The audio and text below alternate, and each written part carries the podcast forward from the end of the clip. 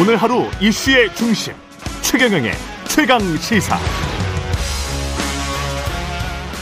네, 요즘 이분 행보에 여의도 정치권의 관심이 집중되고 있습니다. 징계 후 36일 만에 공식 기자회견 열고 분주한 행보 이어가는 국민의힘 이준석 대표. 어제는 당 비대위 전환 효력정지 가처분 신청 법원 신문에 참석을 했고요. 출석했고요. 직접 입장을 밝혔습니다. 국민의힘 이준석 대표 나와 계십니다. 안녕하십니까? 네, 안녕하십니까? 예, 어제 법원에 출석해서 진술을 하셨고 네. 심경은 복잡하셨을 테지만 논리적으로는 이성적으로는 다 정리가 된 상황일 것 같습니다. 오늘 아침은. 뭐 아무래도 뭐 그 가처분 준비를 했던 기간 동안에 저도 이제 저 같이 하는 변호사들과 상의를 많이 했었고 그리고 이 절차는 뭐 제가 당 대표로 있으면서도 굉장히 익숙한 절차들이었기 때문에 음. 거기에 어떤 문제가 있는지는 명확하게 파악하고 있었고 그래서 뭐 재판장님께서 묻는 질문 성실하게 답하고 왔습니다. 재판장님 뭘 물으시던가요?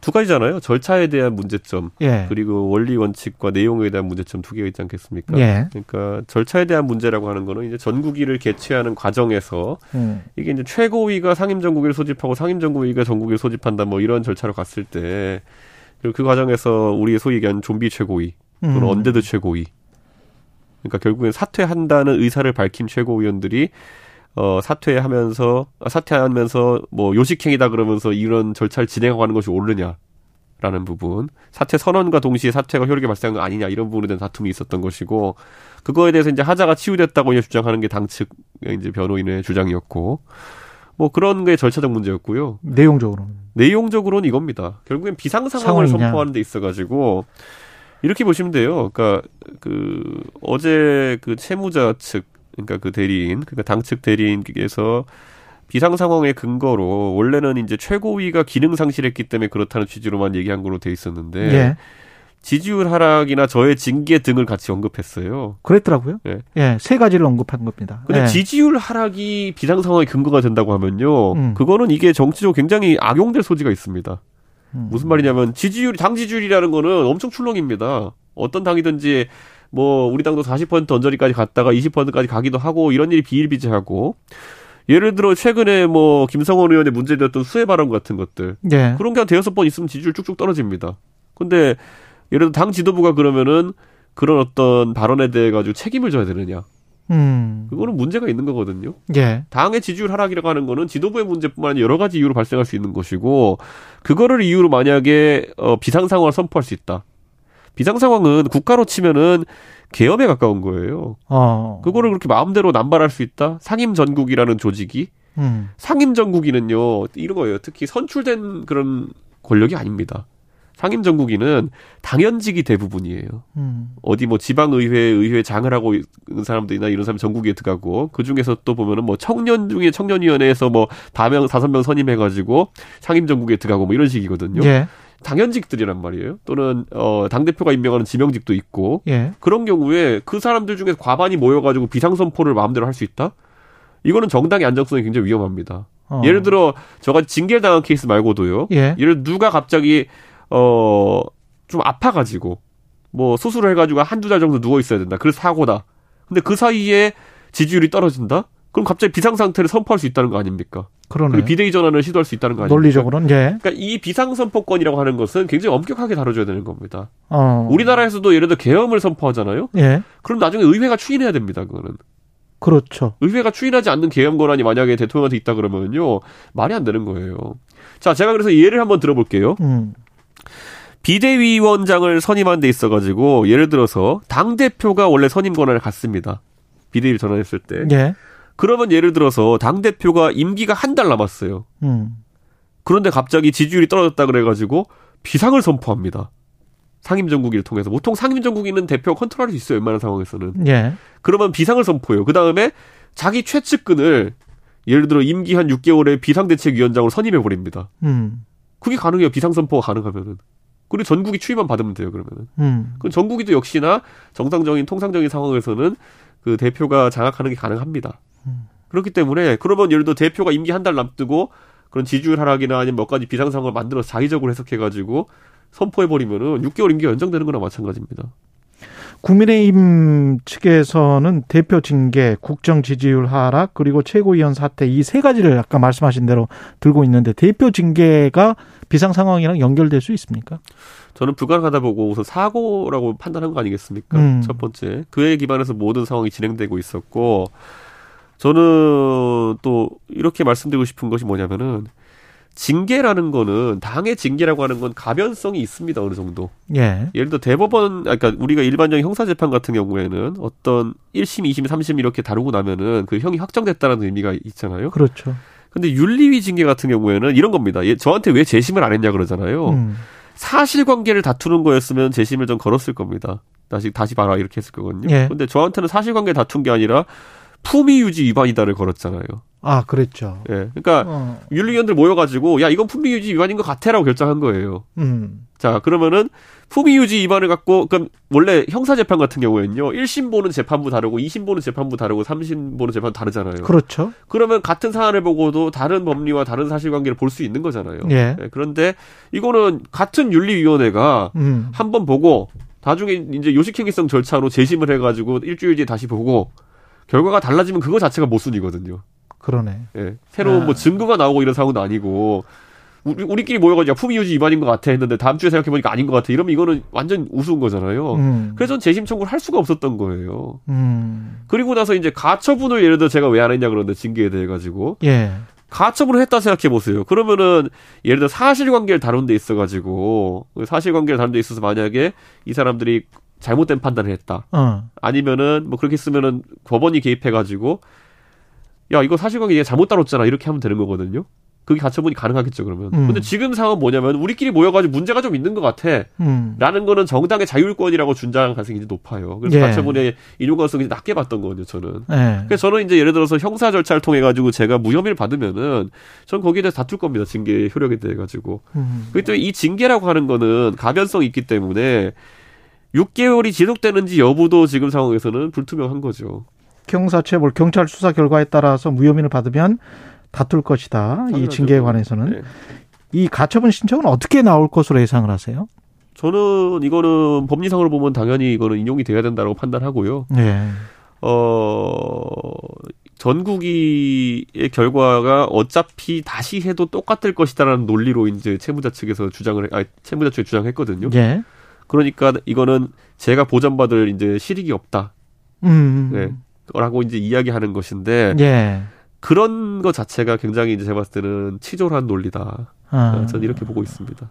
보존받을 실익이 없다. 어차피 우리는 당신을 당 대표로 인정하지 않는 상황이다. 뭐 이거를 다시 한번 말하고 있는 거네요. 그걸 어제부터 주호영 대표도 이야기하고 있고 음. 그리고 그, 그, 그 가처분 신청한 채무 음. 아, 가처분 이제 채무자 측 예. 그, 대, 그 변호인도 그렇게 얘기하고 있는데 예. 뭐 어차피 우리는 무시할 거다 뭐 이런 취지라면 굉장히 그거는 이상한 거죠. 근데 인용이든 기각이 나오든 어떻게 나올지는 모르겠습니다만 결정문이 꽤 길게 나올 거 아니에요? 거기에서 어떤 정치적인 맥락이나 함의를 또 잡을 수 있다고 보세요? 결국 저는 음. 그 정당의 많은 불합리한 일들에 대해서 법원이 어, 가처분 시험을 받아들이지 않을 때는 어, 정당 운영의 어쨌든 자율성이라든지 이런 걸 존중한다는 취지로 이야기를 하거든요. 그렇겠죠. 네. 예. 그게 지도 체계의 변동이라든지 중차대한 음. 사안에 대해 가지고는 적극성을 띌 필요성도 있다라고 좀 보고 있습니다. 아. 네. 그래서 실제로 뭐 물론 다른 정당이긴 하지만 민생당이나 이런 곳에서는 음. 비대위원장에 대한 어떤 가처분이나 이런 것들이 인용된 사례가 있습니다. 예. 기각되면 항고로 갑니까? 그건 모르겠습니다. 저는 그거는 그런 것들은 법적인 절차들은 음. 저도 이런 거 처음 해보는 거 아니겠습니까? 그렇죠. 저 어제 법원 구경 처음 했습니다. 예. 제가 법 없이도 사는 사람인데 가서 예. 그 재판장은 이렇게 생겼구나. 재판정은 이렇게 생겼구나. 예. 처음 보고 왔습니다. 그 이제까지는 이제 법률적인 내용이고 정치적으로 풀어야 된다라고 주장하시는 분들이 아직도 많이 있어요. 최재형 의원도 만나야 된다. 그리고 특히 대통령이 만나야 된다. 이렇게 주장을 하고 주호영 비대위원장은 지금 만났죠. 그런 건 전 확인해 드릴 수 없습니다. 보도는 거의 만난 걸로 지금 돼 있던데. 아니요, 저는 그건 확인해 드릴 수 아, 없습니다. 아, 그래요? 네. 예. 그럼 대통령과는 만나자고 하면 만나실 겁니까? 저는 제가 선 제안할 수 있는 위치에 있지 않고요. 만약 그쪽에서 제안이 온다면 그쪽이 뭔지도 잘 모르겠습니다. 어떤 그쪽이라고 하면 그쪽의 정체입니까? 아니면 그쪽의 스탠스입니까? 그런 거는요. 예. 어, 생각보다는 형, 형식도 중요하고요. 음. 예. 예를 들어 지난번에 이 대선 기간 중에 보시면은 제가 그냥 예를 들어 그 선대위 직을 내려놓고 어, 제가 당신들끼리 잘해보쇼 하고 지방을 돌면은 음. 그러면은 합의되지 않은 상황에서 불쑥 불고기집에 나타나고 이런 거 아닙니까? 예. 예. 이제 그거야 후보 시절이고 그렇기 때문에 그렇죠. 가능할지 모르겠지만은 그건 불가능하죠. 왜냐면은 저도 알고 국민들도 압니다. 음. 그때 완전한 봉합이 아니었고 예. 결국에는 좋은 게 좋은 거지 했기 때문에 지금 이 상황이 오지 않았습니까? 음. 네, 그리고 그 와중에서 앞에서는 이제 다른 얘기가 나오고 뒤에서는 음. 다른 생각을 가지고 이제 어 지속됐기 때문에 이런 문제가 있는 거기 때문에 예. 어, 저는 글쎄요 그 형식과 그리고 그런 어떤 뭐 제가 전제 조건을 내세운 타입은 아닙니다만은 예. 형식이라는 거에 진정성이 있어야지 않을까라는 생각하고 근데 저는 그런 걸 절대 저는 요구할 생각도 없고 요구할 필요도 없다 생각합니다. 형식의 진정성이 있어야 된다. 과거 두 번의 봉합은 그야말로 이제 손 바느질 같은 그런 느낌이었는데 지금은 만약에 한다면 재봉틀로 철저하게 아니 근데 그거는 제가 이렇게 봐야 되는 게 뭐냐면은 예. 저는요 저는 그 두 번의 봉합이라는 걸 보면서 어 믿었죠. 믿었다. 아, 전 믿었죠. 예. 예. 뭐 물론 그 안에서 아까 말했던 것처럼 뭐 이번에 얘기한 것처럼 뭐 뒤에서 좀 안 좋은 얘기가 들린다 정도는 있었겠지만은 예. 아 그래도 그거야 무슨 뭐 어, 좀, 뭐, 미시적인 상황이고. 사적으로 그렇게 이야기할 수도 어, 큰 있다. 큰 틀에서는 예를 들어 서 예. 선거의 성과가 좋고 이렇게 하면은, 음. 이런 건 다 선거 때 있었던 일들은 다 털고 가지 않겠느냐라는 인식을 갖고 있었고, 예. 그렇기 때문에 저는 뭐, 그거에 대해서 그냥 가만히, 어, 어. 관망만 하고 있었는데, 알고 봤더니 그게, 저는 아무것도 없었는데, 지속성 있게 계속 이어져 내려고 있었다는 거. 저는 어떤 아무 감정이 없었는데 네. 감정이 남았다. 아 저야 제가 선거 이기면 됐고 내 할일 네. 하면 되지 내 자기 정치 이제 하겠다. 그 음. 그 자기 정치한 게 뭐 내 이익을 위해서 하겠다는 것도 아니고 내가 하고 싶었던 정당 개혁이나 이런 것들 당을 추진하겠다라고 하는 건데 네. 그게 뭐가 문제겠어 하고 이제 한 건데 알고 봤더니 뒤에서 이제 윤핵관들 이런 사람들은 대통령 의중을 파악하고 그런 건지 뭐 지령을 받았는지 뭐인지 모르겠지만은 정치 공작성에 가까운 이제 행동들 하고 있었던 거거든요. 지방선거 이후에 그렇죠. 승리 이후에 예. 예. 그러니까 결론적으로는 그런 걸 보면서 저는 그때 두 번의 어쨌든 울산 회동이나 아니면 국회에서의 따봉이라든지 이런 걸 보면서 저는 음. 아, 뭐 그래 뭐 일이 있을 수 있었겠지만은 그래도 선거 선거만 좋으면은 이 정도는 왜냐 음. 대통령께서 제가 인식하기로는 굉장히 이제 좀 통 큰 이미지 예. 이런 게 강조되다 보니까 아 뭐 저런 거는 당연히 우리가 털고 갈 수 있겠지 라는 음. 생각하고 있었는데 그게 아니었던 것처럼 되니까 당황스러운 것이고 그래서 이제 여기서 할 수 있는 말은 인용하자면은 국민도 속은 것 같고 저도 속은 것 같아요. 그 부분은. 아, 국민도 속고 저도 속았다. 저는 당연히 이거는 아, 선거 이겼는데 이걸 나중에 이렇게 아. 뭐 이런 일이 발생하겠어? 어, 뭐 내부 총질이란다. 그때 제가 아득했다니까요. 아. 아, 선거 끝나고 나만 잊었던 건가? 내부 총질이나 하려던 당 대표. 근데 어제 기자회견에서는 정치에 별로 그렇게 정치인들에 관해서 일일이 코멘트 하지 않는다 그런 이야기를 했잖아요 대통령이. 네. 예. 거기에 관해서는 어떻게 생각하세요? 그것도 문제죠, 그러니까. 음. 대한민국의 대통령은 수많은 보좌진들, 대통령 비서실이 통으로 이제 대통령을 보좌하는 건데, 대통령 비서실 중에 주요 업무, 정무수석실의 주요 업무가 그런 정무 관계를 파악하는 거거든요. 음. 그런데 그런 것 내용을 전혀 파악하지 못하셨다면은 정무수석실에 굉장히 그 직무 유기요, 네. 그리고 대통령께서 그러는 걸 파악하실 의중이 없다는 것은 정치의 포기거든요. 음. 어느 것이나 둘 중에 하나 아니겠습니까? 정무수석실이 전혀 그런 부분에 아주 중차대한 문제를 보고 안 했거나 예. 대통령께서 애초에 관심이 없으시거나 음. 저는 어떤 건지 모르겠지만 둘 다 다소 좀 위험한 상황이다. 지금 현재 이준석이 없는 국민의힘 또 이준석이 없는 윤석열 대통령에 관해서 보수 진영에서도 걱정하는 분들이 꽤 많단 말이죠. 그 지금 현재 윤석열 대통령의 100일 동안은 어떻게 평가를 하십니까, 일단? 저는 그 이렇게 생각하는 게요. 그 정권의 성패는 뭐 어떤 분들은 이렇게 얘기하기도 해요. 어 세력 간의 연합이었으면 그 연합 세력이 유지되는 게 좋다. 음. 그게 중요하다. 이게 이제 뭐 박성민 어 컨설턴트나 이런 분들이 이야기하시는 이론이고 최근에 많은 사람들이 인용하는 얘기인데 큰 틀에서 봤을 때는 집을 분양했으면은 모델하우스랑 얼마나 닮았는지가 중요한 거다. 아. 모델하우스는 갈 때 가보니까 금수도꼭지가 달려있고, 납품된 걸 보니까 녹슨 수도꼭지가 달려있다. 그러면 분양받은 사람 열받는 거거든요. 그러면 사기라고 이제 느끼겠죠? 그렇죠. 예. 그러니까 그게, 어, 그 지점이 지금 이제 있는 거다. 지금 대통령의 지금 우리가 윤석열 정부에 대한 캠페인을 할 때, 선거 음. 시절에 그때는 어, 자, 우선 정권이 들어서면은 어떤 사람들이 전면에 들어섰을 거라고 사람들이 예측하고 있었을까요? 예를 들어서, 어, 지금 여기 여의도 밖에 나가가지고 음. 길에 걸어 다니는 분들 한 100명 정도를 섭외해가지고 예. 그냥 순차적으로 물어보시면 될 것 같아요. 윤석열 정부가 집권하면 어떤 사람들이 주목받을 것 같습니까? 예. 했을 때 거기서 아니면 어떤 사람들이 나라의 중요한 일을 처리할 것 같습니까라고 했을 때 당연히 대통령 빼고 나면은 음. 거기에 이름이 뭐 누가 나왔겠습니까? 이준석 이름이 있었을 것 같아요. 음. 거기에 근데 장재원, 이철규, 권성동 이름이 있었을까요? 저는 그거 음. 예측한 사람 많지 않았을 거라 봅니다. 예. 그리고 제가 호소인이라 표현한 분들, 예. 그분들 이름까지 나오는 건 불가능하겠죠. 그리고 예를 들어서 지난 그럼 대선 때 지금 가서 몇명 붙들고 지난 대선 때 윤석열 대통령 뽑은 사람 한 50명 나오겠죠. 음. 그럼 그분 중에서 누구 때문에 윤석열 대통령을 뽑았습니까? 라고 하면 그 중에 장재원 의원 때문에 뽑았습니다. 나올까요? 권성동 의원 때문에 뽑았습니다. 나올까요? 이철규 의원 때문에 윤석열 대통령을 뽑았습니다. 나올까요? 박수영, 김정재, 정진석 때문에 뽑았습니다. 나올까요? 음. 그러니까 결국에는 이 정권을 뽑았을 때 어떤 사람들과 함께 대통령이 정치하겠구나에 대한 예측. 그리고 이 정권을 뽑았을 때 그 어떤 사람들이 좀 목에 힘주고 다니겠구나에 대한 예측. 음. 사람들이 그거에 불일치를 많이 느끼겠죠.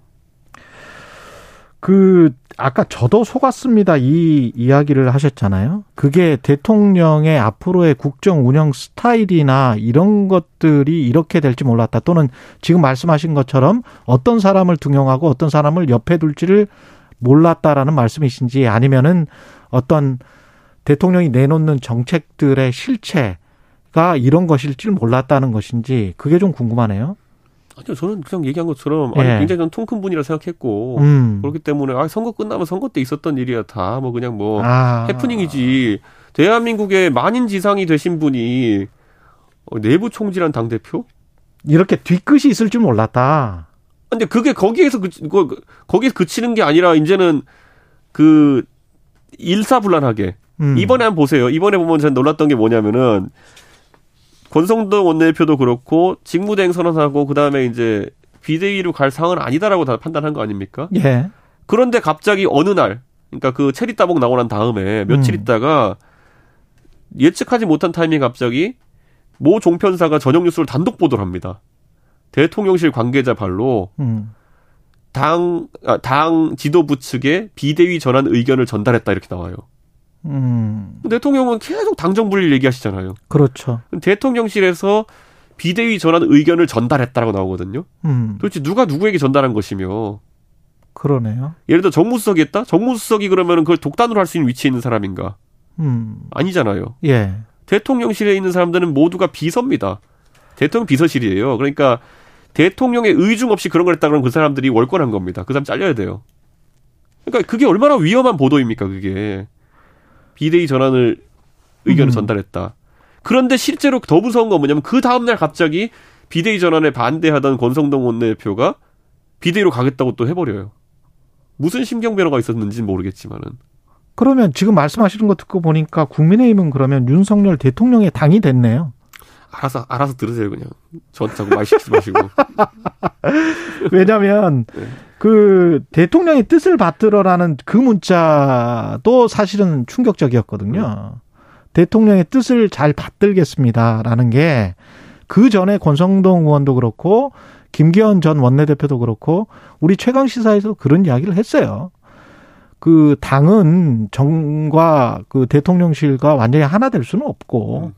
견제도 하고 어떨 때는 리드도 하고 어떨 때는 또 대통령실이 리드를 하고 그런 관계여야 된다. 그게 이제 정상적이고 상식적인 당정 음. 관계라고 보거든요. 음. 근데 이제 대통령의 뜻을 받들어 또는 누가 전달했는지는 모르지만 대통령실에서 뭔가가 흘러서 비대위 체제로 전환했다. 이런 게 모든 게 사실이라면 국민의힘은 윤석열 대통령 당이 됐다라고밖에 볼 수 없는 거 아닙니까?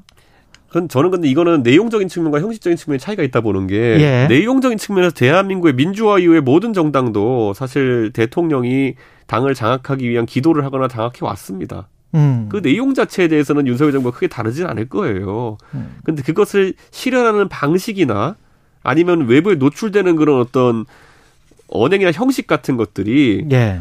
저는 이렇게 생각합니다. 저는 문재인 정부에서 당연히 당이 청와대 눈치를 살폈을 것이고요. 문재인 정부도 당에 어느 정도 주도권 행사하려 했을 겁니다. 네. 그래서 적어도 노골적으로 드러난 건 그렇게 많지 않거든요. 음. 그러니까 노골적으로 드러난 건 제가 특정하게 뭐 문자가 찍히고 이런 건 당연히 없었겠지만은 기억나지 않거든요. 예. 예전에 보면 뭐 YS 대통령 때도 보면은 김영삼 대통령과 음. 결국에는 그 장악하려는 그 시도 이런 것에 또 책임 소재 이런 것 때문에 김종필 대표가 이제 책임을 지고 물러나면서 단민련 차리고 이런 거 있지 않았습니까? 예. 대통령과 당 지도 권력 간의 그 다툼이라는 건 가끔 있어요. 예. 근데 요런 방식으로 드러나는 경우는 역사에 제가 딱 두세 개 정도 기억나는데 하나가 이번에 체리따봉이고 음. 하나가 그 전에 갑자기 대통령 수석 비서관 회의에서 박근혜 대통령이 배신의 정치 이런 거 한 거. 음. 그 정도가 직접적인 충돌 사례거든요, 제가 봤을 때는. 예. 그러니까 저는 그게 형식의 문제가 좀 있고 예. 이렇게밖에 일을 처리 못하냐라는 좀 기술적인 문제도 있다 고 봅니다. 지금 지금 현재 심경은 대통령에 대한 충정이랄지 그래도 윤석열 정부가 성공한 정부가 돼야 되고 나는 그걸 위해서 어떤 어떤 거를 그래도 할 수 있고 이렇게 했으면 좋겠는데 나와 그래도 손을 잡고 같이 갔으면 좋겠다라는 것인지 아니면 어 상당히 좀 많이 배신감 때문에 어, 손, 손을 잡기가 싫은 것인지 그게 좀 알고 싶네요. 저는 여당의 예. 구성원이기 때문에 음. 우리 당이 잘 되는 길이 무엇인지에 대한 게 제 판단의 기준입니다. 그렇겠죠. 예. 예. 예. 어, 굳이 따지자면 이런 거죠. 윤석열 정부가 잘했으면 좋겠다. 라는 것은 제 개인적인 욕심에 따르면 당연합니다. 왜냐하면 제가 나중에 총선을 나간다 하더라도 예. 윤석열 정부가 잘 돼서 기본표가 나와야지 거기에 제 개인기를 얹어가지고 당선되는 거지. 그렇죠. 상계동은 당선되기 되게 어려운 곳이에요. 음. 그러니까 저는 윤석열 정부가 이래서 잘못됐고 저 혼자 잘 나가가지고 뭐 어디 뛰어다닌다고 해서 되는 것도 아니고 음. 그러니까 당연히 잘했으면 좋겠죠. 그러면 자 두 번째 잘하게 하는 방향이 무엇이냐에 대해 가지고는 제 나름의 방법을 갖고 가는 거죠. 아. 지난번에 이제 그 보수 유튜브나 이런 데서는 제가 예를 들어서 어, 대선 기간 동안에 선대위직을 내려놓겠다고 한 거 이런 것들을 가출이라 표현하지만은 예. 가출은요 대표직 때려치고 갈 수도 있었어요. 그게 아니라 그게 오히려 명확하죠. 제가 만약에 그 당 말아 이 당 말아먹겠다고 생각하고 제가 어, 할 생각이었으면 그때 때려쳤어야죠. 어. 아예 대표직도 내려놓고 그런데 그 과정에서 제가 사실상에 이제 다툼을 했던 이유는 뭐냐면은 이렇게라도 해가지고 바꿔놔야 된다는 그 절박함이 있었던 거거든요. 음. 왜냐하면 대선 진짜 이겨야 된다고 생각했기 때문에. 예. 그러니까 그 방법론의 일환이었던 것이지 대선을 지려고 했다? 지방선거 지려고 했다? 그거는 유튜브식 세계관이죠. 지금은 어떻습니까? 지금은 사실은 밖에서 보기에는 지지율이 내려가면 내려갈수록 이준석이 필요했구나라고 대통령실이나 당에서 더 생각을 할 가능성이 높고 오히려 지지율이 이준석 당대표가 없는 상황에서 뭐 안정되거나 올라간다면 그러면 이준석 당대표의 효용성이 떨어질 가능성이 높고 사실은 이준석 정치와 그러니까 이런 거잖아요. 그 예. 이게 꼭 그 보수 정당은 쓴맛을 봐야지만이 그 다음에 해법을 찾는 경향성이 있어요. 음. 이준석은 이준석이 당 대표하면서 왜 그렇게 당내 의원들한테 싫은 소리 많이 듣고 그들과 어울리지 못했느냐라는 얘기를 많이 하시잖아요. 예. 그 결과적으로요. 당, 이 보수당에서 최근 한 10년 사이에 선거 이긴 대표 딱 두 명이거든요. 음. 그러니까 박근혜 대통령이 2012년에 총선 이긴 거 제가 비대위 할 때 비대위원을 할 때 이후에는 단 한 번도 선거 이긴 적이 없어요. 다 지방선거도 뭐 6대 7이거나 막 이렇고 아, 뭐 그랬거든요 보면은. 예. 박근혜 정부 시절에도 그 뒤로는 당연히 이긴 거 없고 탄핵 이후에는 딱 두 명 김정희 이준석이거든요. 둘 다 우리 당 대의원님들이랑 굉장히 충돌이 많았어요. 음. 그게 뭘 의미하는 걸까요? 그러니까 우리 당의 이제 의원들이 의석수가 줄어들면은 100석 정도로 줄어들면 120석 이렇게 줄어들게 되면요. 65석이 영남, 음. 20석이 비례. 한 수도권에서 강남이나 아니면 경기도 우세 지역 해가지고 한 10개, 강원도 충청에서 한 10개, 요 정도에서 110개 되는 거거든요. 예. 이분들은 공천만 받으면 다음번에 당선될 가능성이 높다 보고 계세요. 음. 그렇기 때문에 새로운 것을 하는 게 오히려 약간 부담인 경우가 되게 많아요. 물론 그, 그 다 그런 건 아니고 그 개혁적인 분들도 있지만은 음. 그러다 보니까 조금만 당을 중도화시키고 또는 개혁적인 방향 이끌려 그러면은 저항이 세게 들어오고 잘 기억해 보세요. 김종인 위원장 서울시장 선거 보고 부산시장 보궐선거 당선되기 전날까지도 음. 저 양반 때문에 우리 당 망한다 소리했어요. 지금도 저항의 일환입니까? 그러면 보세요. 그때도 보면요, 네. 이 보수 정당에 있는 분들의 가장 특징이 뭐냐면요. 뭐 당을 개혁해서 아니면 당을 뭐 이렇게 중도화해서 선거 이기겠다는 생각은 별로 안 하고요. 음. 보통 그 바지를 거의 배바지 될 때까지 끌어올려 가지고 자기 지지층 완전 끌어올려 가지고 어떻게든 이 그 좁은 지역에 승부 보려고 하는 경우가 되게 많아요. 예. 그러니까 세상에 문재인 싫어하는 사람 다 모아라 봐라 이렇게 해가지고 했던 게 2020년에 미래통합당이라는 시도거든요. 음. 밀떡 빼고 다 모여라 이거 아닙니까? 음. 다 모여가지고 논리랍시고는 맨날 하는 게 뭐냐면 야 내가 우리 동네가 친구들이랑 얘기해봤더니만은 음. 그 자리에 문재인 좋아하는 사람 아무도 없더라. 그러니까 문재인 싫어하는 사람은 다 모으고 우리 이겨. 이게 대한민국의 그 당시 제1야당의 선거 전략 수준이었어요. 문재인 좋아하는 사람 아무도 없더라 내 주변에. 그러니까 우리는 합치기만 하면 이긴다. 합치자. 지금 그렇게 가고 있다? 뻔하죠. 자, 서울시장 선거 때, 그 부산시장 선거 때, 그럼 어떤 김종인의 그런 어떤 서진 정책과 중도화 전략, 복지 강화 이런 전략에 대해 가지고 그럼 대립되는 위치에 있었던 우리 당의 다른 중진당 이런 분 어떤 입장이었냐면은 음. 안철수랑 단일화해야지만 이긴다. 그거밖에 없다. 근데 그거를 굉장히 타이트하게 끌고 가고 안철수한테 싫은 소리 하는 저 할아버지는 당을 망치려고 하는 사람이다. 그 논리밖에 없었어요. 지금 2분밖에 안 남아서 네. 앞으로 계획에 창당도 있습니까? 없죠. 없습니까? 네. 내년 내후년쯤에는 아마 소용돌이 칠 것이다. 박지원, 장성철 이야기를 하고 있습니다. 박지원 원장님이 네. 제가 계속 지적하지만은 네. 국정원장을 제대로 하신 것 같은 게 네. 국내 정치에 대한 정보 수집을 하나도 안 하시는 것 같아요. 네. 저는 국정원장이면은 굉장히 이렇게 정치에 대해서도 예. 최근에 예. 최신 정보를 가지고 업데이트 하셨을 줄 알았는데 음. 역시 해외 정보만 다루시다 보니까 이준석 전 당대표는 국민의힘에 남아서 생존해서 국회의원 공천을 받을 것이다. 이렇게 제가 이해도 될까요? 제가 그래서 항상 이렇게 얘기하잖아요. 예. 창당은 오히려 다른 쪽에서 할 수도 있다. 다른 쪽에서도 할 수 있다. 네. 다른 쪽이라는 거는 윤핵관을 말합니까? 이런 게 있는 거죠. 보통 정상적인 상황에서 이런 생각을 사람들이 예. 야, 당 지지율이 낮고 지금 만약 대통령 지지율이 낮으면은 음. 창당을 하는 거는 거의 뭐 정치적 자살행위 아니냐. 음. 그걸 왜 하겠느냐 이렇게 얘기하거든요. 근데 그거는 어, 우리가 일반적인 사람들을 놓고 얘기하는 거예요. 때로는 이런 경우도 있습니다. 알겠습니다. 나는 일을 너무 잘하는데 예. 당이 이상해가지고 예. 내가 지지율이 안 올라. 이런 논리적 구성을 본인이 믿는다 그러면은 음. 야 나는 진짜 잘하는데 빚 보려면 창당해야겠네 이렇게 갈 수도 있어요. 음. 네, 그러니까 그거는 전혀 모르는 겁니다. 이준석 국민의힘 전 당대표였습니다. 고맙습니다. 네, 감사합니다.